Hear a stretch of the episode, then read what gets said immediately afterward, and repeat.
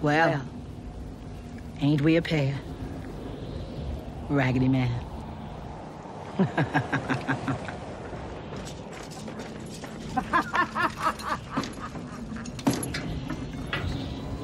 Goodbye, soldier.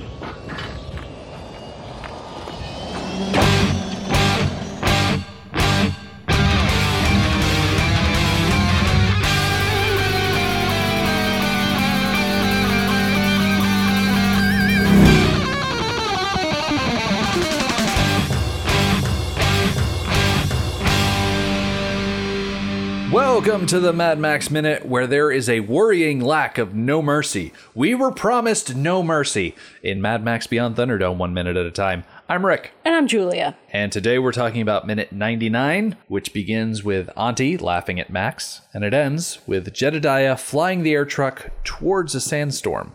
Closing out the week with us is someone that we would never abandon in the middle of a desert, Brad Mull from the Lost World Minute. Thank you, guys. Good to be back. Good to have you here as we are leaving behind the double digits of Mad Max movies. We have never before done a Mad Max movie with more than double digit runtime.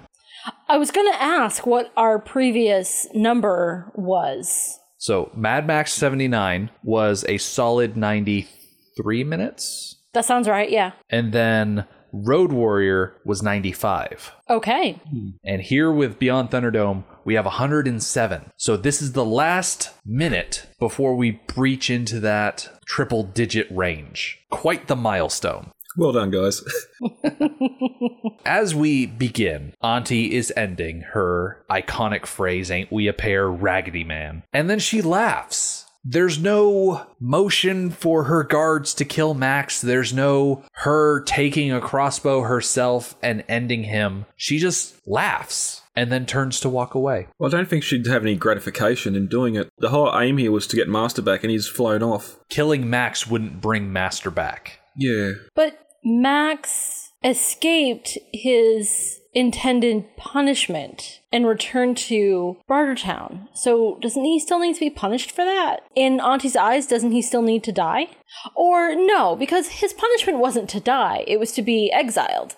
And yes, he came back and flouted that punishment, but in this moment, he's still out in the middle of nowhere. He's not in Bartertown. So the best she can do, adhering to the wheel, is to leave him behind, which is exactly what she does. So perhaps this is her version of no mercy. Hmm. Mercy would have been to take him back to what's left of Bartertown and to the safety of food and water supplies and some sort of society. You almost get the sense that Auntie sees the humor in this situation that at the end of all of this, it's the same guy that she picked out in order to pull off her machinations. That, of course, at the end of the day, it would be Max. That he's the one left behind, the very one that betrayed her trust, that she exiled, and yet he still came back like a bad penny. And now here they are at the end of the day. Master is gone, and it's just the two of them. And she just calls him Raggedy Man. My mind reaches back to when Max very first entered the queue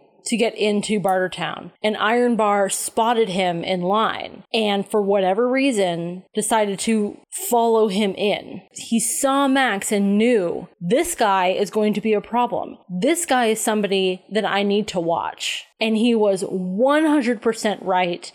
Throughout the entire movie, Max has brought nothing but misery and problems to Bartertown. And yeah, here in the end, it was Max the whole time. He was the problem. And it also shows some restraint on her part, too, because now, at this point, last time we seen Bartertown, people were fleeing. The boiler for the methane's gone, or it's back at the end of that train line, but she was telling him back at the start this was her dream to give the wasteland hope to rebuild civilization. He's pretty much destroyed. Most chances of that continuing, like she's got to back, go back now and do some, some major rebuilding, mm-hmm. if anyone's still there.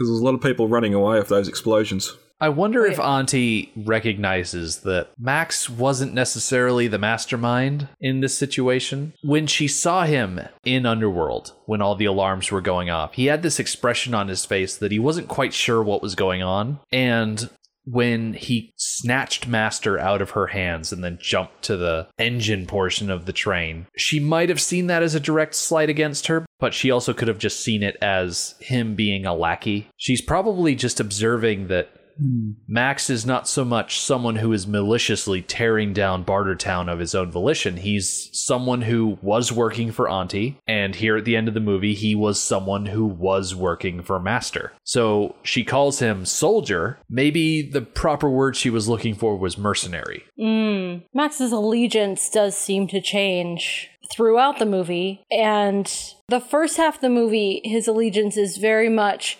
motivated by getting his things back. I kind of wanted to say greed, but it's not greed. They were his own things that he earned through effort and labor. Mm-hmm. He just wanted that stuff back that was stolen from him. But it was motivated by things and possessions. And then in the second half of the movie, his allegiance turned to the kids and keeping them alive, and that seemed to be more of a moral allegiance that the kids had found a safe place and for their own good, they shouldn't leave that place. Even if he has to forcefully keep them there, he is going to. Hmm. And he goes back out into the desert because he feels some allegiance to Savannah and her group to go out there and try and save their lives. Yeah, it's sort of a bit of a backwards or flip flopping this film does, where in Road Warrior it was the whole those mobile enough to stay alive, whereas here, yes, he's sort of commandeering any sort of transport he can to stay mobile, but also he's sort of getting stuck down. He got stuck down in Bartertown because of the deal trying to get his stuff back, and then once again, when he gets to the crack of the earth, it's like, oh, this place is good. I'm just going to stay here and hold up here. Perhaps that speaks to his age and experience that he was I'm too old for this. yeah. he was a younger man back in Mad Max 79 and in Road Warrior, where he was still freshly hurt by the loss of Jesse. And he needed to keep moving in order to tend his wounds. Even a young person who hasn't been hurt in that way feels the need to experience new things and see the world. And then, you know, when you get 15 years down the road, you're looking for a place to settle down. You've experienced the world, you know how hard it is. Now you're just hoping for a place to feel safe and grow old and relax a little while. It's one of those things hmm. where we've talked to Shem Herman in the past. The idea of having Mel Gibson in Fury Road would be old man Max trying to find a place in the world to stop running around all the time. The idea that he would have stayed put at the Citadel if it had been Mel Gibson instead of Tom Hardy. That does lead me to the question if we were going to have an old man Max movie, which I totally would have gone for. I think Mel Gibson still could have played Max as an older man. I would have been fine with that. Same here. But I think Max knows where the crack in the earth is. He knows how to get there. And now that he's made that journey twice there and back, he knows what he would need to get him there more safely than the first time he traveled there. Yeah. So why doesn't he go back there and live the rest of his life? I think in order for him to get back to the crack in the earth, he would have to backtrack along the runway to Crocodile Henry's dugout, go from there through the underground tunnel, up the rope ladder to the burned out car, from the burned out car over the ridge to the train tracks, backtrack along the train tracks to Bartertown, Bartertown out to the castle, the part where they exile people from, and then he would have a general idea which way the crack in the earth is. But he'd have to, I assume, stock up in Bartertown mm-hmm. He with would. supplies. Although he could stock up at Jedediah's place. That's very true. Hmm. And well, okay, I think Jedediah's place is also a great place to stay a while. Yeah. Yeah.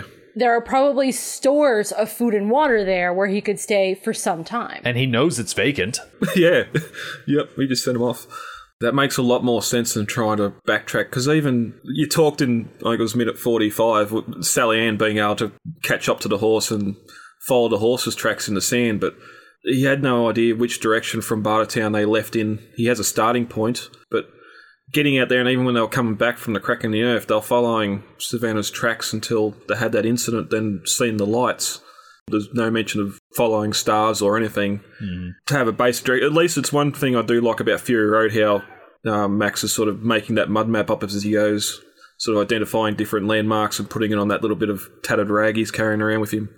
Where here it's sort of, I don't think the expansive space is really, really felt. Because even that, oh, that like 44, when he's on the horse, you just get that wipe to imply that time has passed, but you don't actually get a specific sort of know, or you don't know how much time exactly, how long that horse has been walking for, um, how long they walk for at night. Or, or what direction. yeah, or direction, yeah.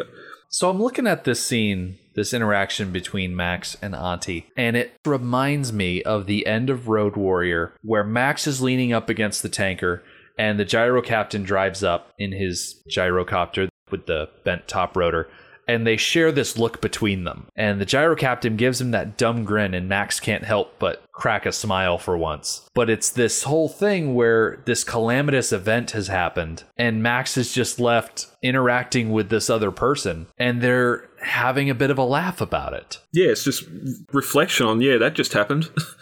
And you get the extra added bonus of Max having just sacrificed something so that other people could escape violence. Hmm. There's that other parallel. and again, in Road Warrior, where once the tra- tanker rolled, the, the rest just sort of turned around and left.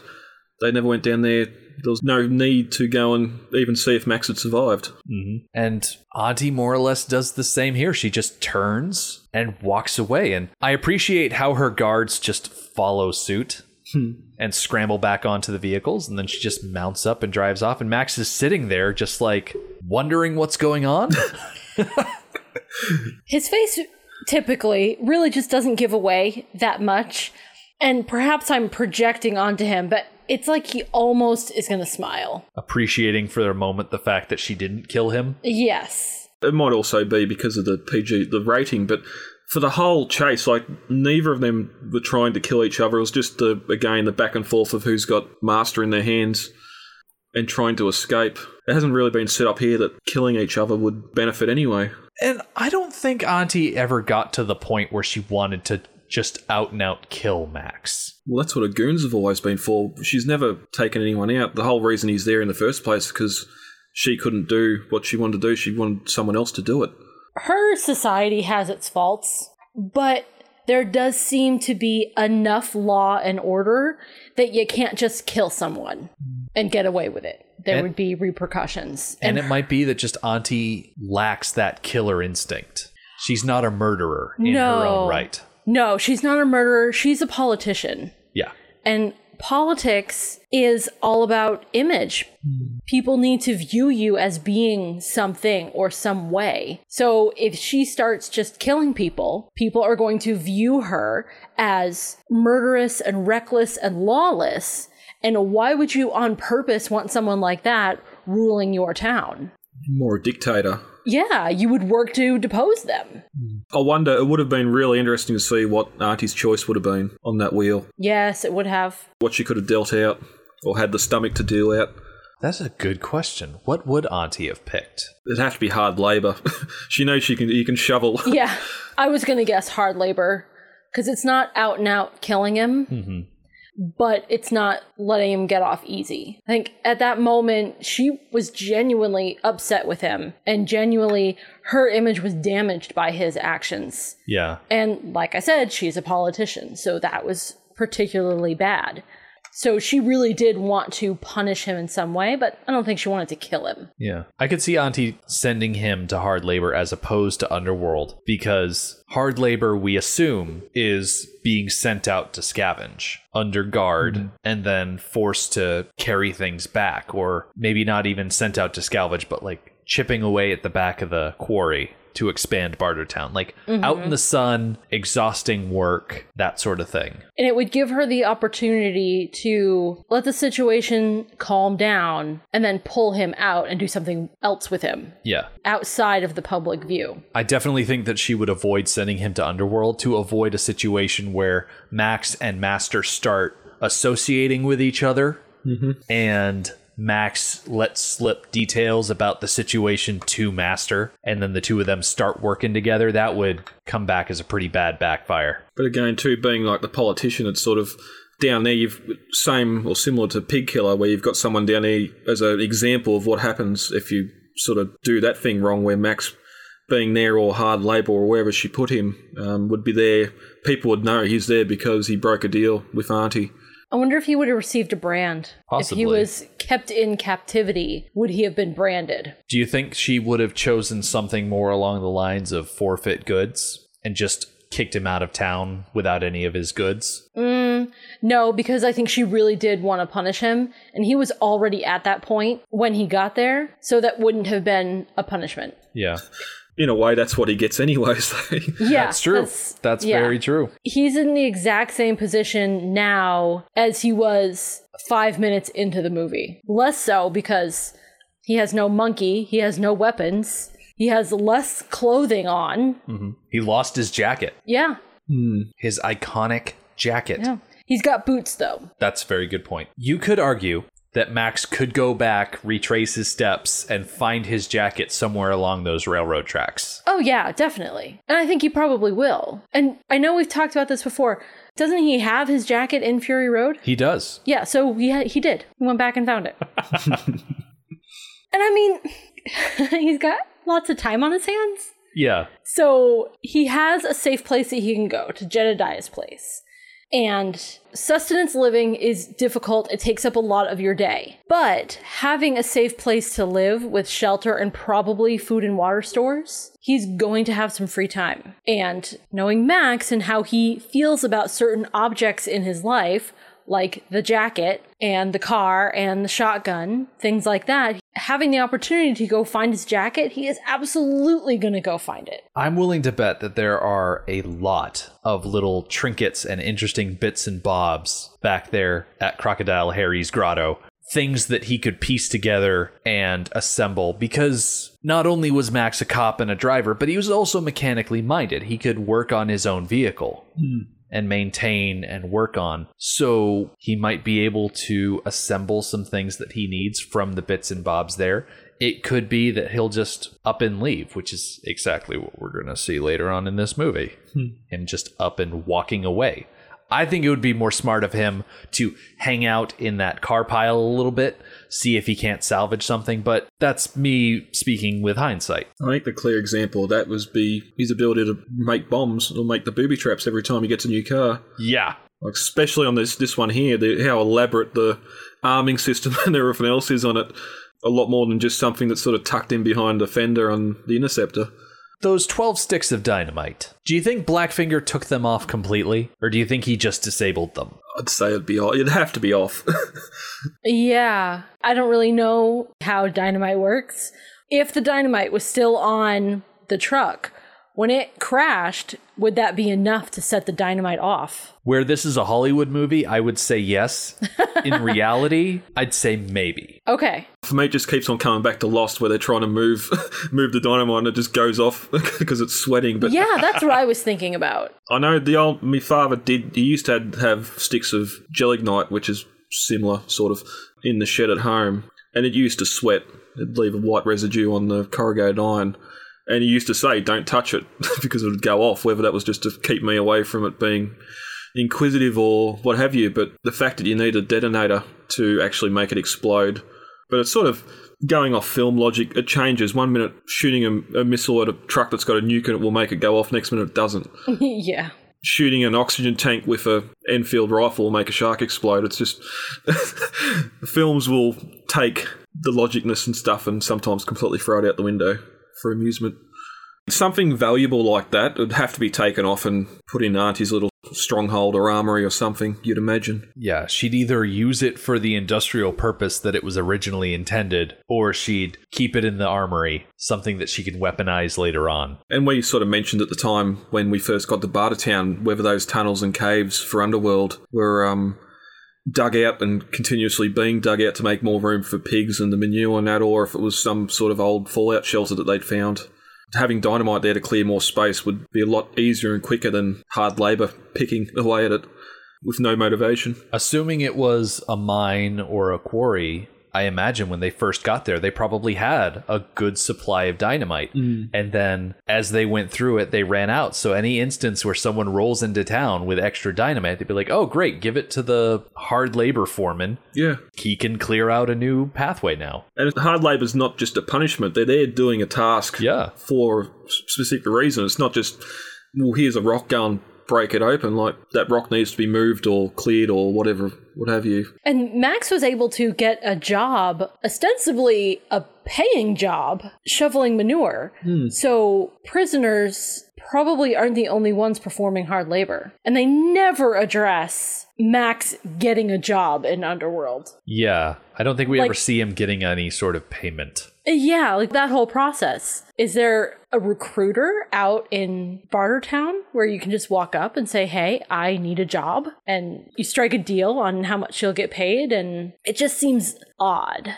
Well, that goes back to the start with the collector. The brothel's full. Surely you can't just turn up there and say, well, I'm healthy, I can do manual labour. you can shovel crap, can't you? Yeah, that seems incredibly valuable. yeah. A strong man like Max, the only thing you, you're going to offer him is the brothel. Of course, get him down there and shovel stuff. Right. Maybe they're not as industrious as we're assuming. Maybe they're not trying to expand. Maybe the only industry really is taking care of the pigs and they have enough convicts to do the job. hmm Could be. But then the whole prisoner thing is sort of odd too, where all of a sudden we see Pig Killer out watching Thunderdome. It's, as you said in those minutes, it's very odd. and You don't really get a clear case of what actual prisoner is. Okay, you got a motorbike sprocket tied around your neck and a brand, but you still seem to have a bit of freedom around to move. It's a bit lax in their strictness with their prisoners. So Auntie drives away, and Max rises to his feet and starts walking. We pull out with the camera. We see all of this smoke trailing behind Max. And ostensibly speaking, this is the last time we see Mel Gibson clearly shown. We see him in silhouette later on, but this is the last time we see Mel Gibson as Max Rockatansky. Hmm. Oh, that's a bit of a moment then. It's an end of an era It in, certainly is. in the Mad Max series. Jacketless.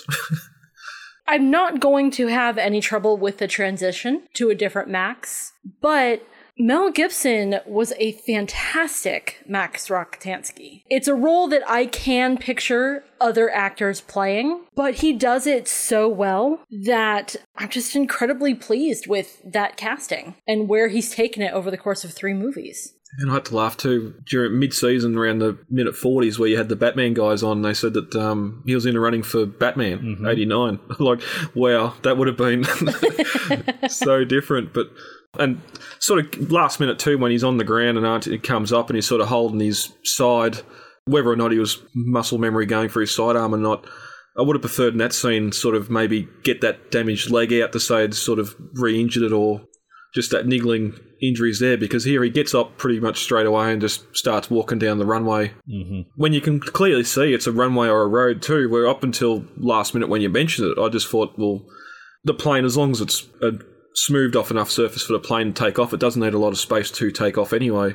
I don't see Jebediah with construction vehicles making a runway going from his house all the way out to that cliff. Yeah. Um, he obviously knew the cliff was there because he stopped the plane. Because Yeah, that runway is quite a feat. Reminds me of when I was a kid. Uh, our backyard was then, after the lawn, it was just woods for acres and acres. And so our yard was constantly covered with acorns and branch pieces and leaves and whatnot. So me and my sister would get like a penny or a nickel or something for every uh, every rock or branch that we picked up from the backyard. That seems like a tricky thing to regulate. Yeah, I don't think it really worked out that well. it was always covered with rocks and acorns and branches. But I can picture Jedediah and Jedediah Jr. out there picking up rocks and moving them to the side. moving tumbleweeds away. Yeah. Yeah. Because what else are you going to do that day? Right. If your airplane is going to be such a large part of how you sustain yourself, then you got to spend the time to do it right and safe and make sure that it's going to continue to work for you.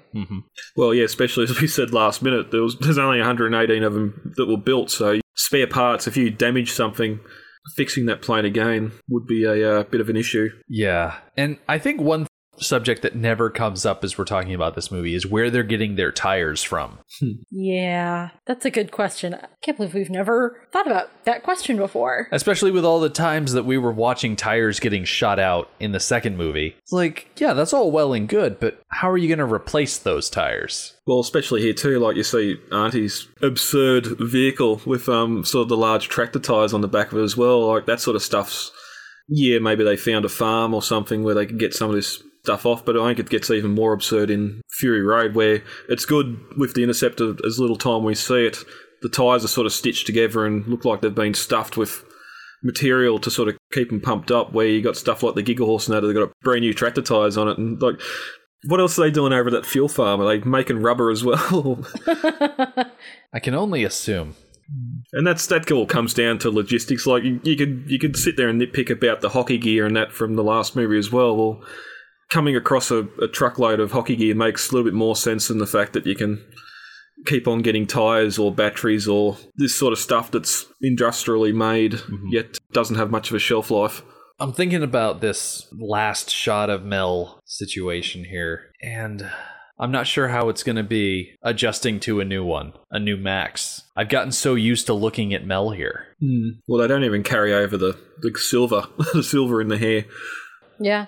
To Hardy as well. Like it's apparently apart from the, the shoulder pad, I'm pretty. Yeah, he's got a knee brace on in that film as well, so they carry that over as well. But I think the biggest problem with that film is people trying to fit it into this canon. Yeah. Let it sit as its own. Don't try and tie two and two together. I will always defer to official sources. And when I went out and got the official tied over comic book, the prequel to Fury Road, they go through and they recount the history of the first three movies. And they just more or less put Tom Hardy's face on Mel Gibson's body. with the whole idea that Fury Road is supposed to take place fairly soon after Thunderdome. It's one of those situations where I try not to think too hard about it. Yeah. But that's that's just to retcon the, the character Yeah. being looking different. That's that's not the problem. The problem's a lot of the other things that reappear and stuff like that that are just they it didn't doesn't feel like they felt that hard about it. So I remember you talking about those comics at an earlier stage. Yeah. and just being so infuriated by the concepts brought up in that, in that minute. We'll be taking a deep dive into those comic books in the first week of Fury Road because the first couple of minutes of Fury Road are kind of uh, devoid of stuff. It's a lot of voiceover, it's a lot of cut in stock footage, implications, and things like that. So we're going to use that as time to talk about okay, what are we supposed to think or know about the time between Thunderdome and Fury Road. So we're not going to do a hiatus episode about it or anything like that. It's going to be specifically main show continuity. So I'm looking forward to doing that because there is good stuff in that comic book. It is an enjoyable read. Absolutely. Hmm. and there's going to be a lot of minutes there where it's just scenic shots Yeah. and that where there's mm-hmm. not a lot happening. so I feel for you there. We're looking forward to Fury Road. I think here, with only two and I'll say a half more weeks to go in this show, I think it's pretty safe to say that I'm already looking forward to season four Yes. easily. Uh, it'd be good to good to listen along and go back to that minute by minute because I wasn't wasn't an overly large fan of the film. So and these minute by minute podcasts do uh, do shine a lot more light on the films themselves. So any opportunity that we get to shine a positive light on something. There are so many positive things in this movie, and they get so often covered up by the things like Iron Bar surviving everything. yep, There's so much good stuff in here that it should be really easy to let the other things slide. Ah. but before we can ever get to that, we need to wrap up today's minute because we wipe across Max and we find the air truck flying along, and there is a big old sandstorm that they're flying towards, which I'm assuming you don't want to fly into those. well we've seen what it does to the war rig in Fury Road. Yeah. Yeah. I'm curious about this sandstorm. Is it supposed to symbolize something? I'm just not sure how to read it. Yeah, what does it does it say? Danger, don't don't come here? Or is it? Yeah. Why is it in the movie? We don't see them conquer the sandstorm, do we? No. I think it's just an interesting detail. It's Okay. Like they're flying along. How do you make flying interesting? Well, get a shot where part of the screen is taken up by this giant sandstorm that they're flying along because it's an interesting thing to look at. Yeah. So, same question in Fury Road how do you make driving interesting? Well, you have them drive into a giant sandstorm. Mm-hmm. Yeah. And then have tornadoes and lightning and let's not. That's for another series. sandstorm ever. Yeah. I wonder if this might be the one sort of little clue as to when we do get to Sydney and the fact that it's all really sort of like cloudy or misty, where it's it's obviously they're inside the sandstorm flying in. Probably more so to hide the fact that it's all miniature work and not actually an empty Sydney harbour and that. But yeah. Right. it might be just to explain why when we get to Sydney it's so dark and hard to see things is because they've flown into this sandstorm. So, it's setting the scene. I think flying into the sandstorm is a good explanation for it, especially because as we go inside the cockpit, you can see Jedediah Jr., Jedediah, and then Skyfish is right over Jedediah's shoulder. But everything is very sepia. I can only imagine that being able to be up in this plane is making Skyfish's day. Yeah, and you brought up in I think it was forty or forty one, Rick, about the uh, the seventeen hour flight time from Sydney to Coober Pedy. Yeah. And that was a bit of contention on the show. Did you just draw a line between the two and or did you go to a Qantas or something? I've got a line drawn on Google Maps Yep. from more or less the center of Coober to the center of Sydney. And as far as I can see, it's 1,024 miles, which is about 1,647 kilometers. yeah, well that's interesting because we've seen modified vehicles in the franchise where they've added more fuel tanks, added sort of stuff to um, extend range. Mm-hmm. But that plane only had a range of twelve hundred kilometers. It might make up for the fact that they were too heavy to take off, and that's why they need to get sort of why only a few people and it made more difference in it being able to carry a ton. But it's not explained at all. You can't see extra fuel tanks hanging off the plane, but it wouldn't have got there. I could see Jedediah installing extra tanks subtly, like inside the bodywork type of thing to extend the range, because he's got to go to Bartertown for something. And I know we've theorized in the past that he goes there for fuel, for methane and whatnot. So if he just got back from Bartertown after doing a huge trade in with a vehicle, that would probably get him a lot of methane. So he'd be able to come back, refill the plane, and then out of the blue, hey, let's fly 1600 kilometers all the way to the coast. But that sort of raises a whole new thing where the plane would have ran on aviation turbine fuel, which is a liquid petroleum. Yeah. Methane is a gas, and we you can see in all the buggies where they've got the gas cylinders on them to uh, house the methane. There's no clear modifications. If some of the engine cowl was missing and you're seeing some hoses that going out and into the wing or something, it might make sense. But yeah, the plane wouldn't run on on methane. but they've got to get to Sydney, so Yeah, it goes back to maybe let's not think so hard about it. yeah, exactly. Otherwise, we'll be here all day. yep. Here we are at the end of yet another week. Brad has been great having you on with us. I'm so glad we were able to get you back after going so long without hearing from you. No, it's been fun. It's just great to talk about these films and the uh, the stuff we love. So, where should people go if they want to hear more of you? We've just concluded the Lost World Minute over at the Lost World Minute on Facebook. I think I, I gave out the uh, website that doesn't work anymore. Um, head over to Facebook, Lost World Minute. Um, uh, we're on Podbean as well. There, just finishing or finished the Lost World and probably now hiatus now and um, getting ready to start Jurassic Park 3, which, like Thunderdome, the third in the series and probably not the most liked. So, If if there's one thing to really appreciate about Jurassic Park 3 is that there is a giant metal dome. yeah, yep. Nice. No chainsaws in there, though. No, unfortunately not. A chainsaw would be really useful in fending off pterodons though. Yeah. oh, well, we've got a parachute. Why not? Why not? Coming up on Monday, we get to see that even though Max's story is over, there is still more to come as we follow the air truck on its fateful flight towards the coast. The question remains will our band of misfits find their tomorrow Morrowland? You'll just have to come back on Monday to find out. The Mad Max Minute podcast is a fan project by Rick and Julia Ingham. The Mad Max franchise was created by George Miller and Byron Kennedy, is presented by Kennedy Miller Mitchell Productions, and distributed by Warner Brothers. Mad Max Minute is produced and edited by Rick Ingham. Our opening music is Verdi's Dies Irae by Daniel Batista of danielbatista.com, and our outro music is We Don't Need Another Hero by MilitiaVox of militiavox.com. Our home on the internet is madmaxminute.com. You can follow us on Twitter at madmaxminute, like us on Facebook by searching for Mad Max Minute, and join our Facebook listener group, Mad Max Minute Beyond Microphone. If you'd like to support the podcast, visit madmaxminute.com where you can check out our TeePublic storefront by clicking the store link, join our Patreon by clicking the support link, or make a one time donation by clicking the donate link. Thank you for joining us for minute 99 of Beyond Thunderdome. See you next time. Everybody say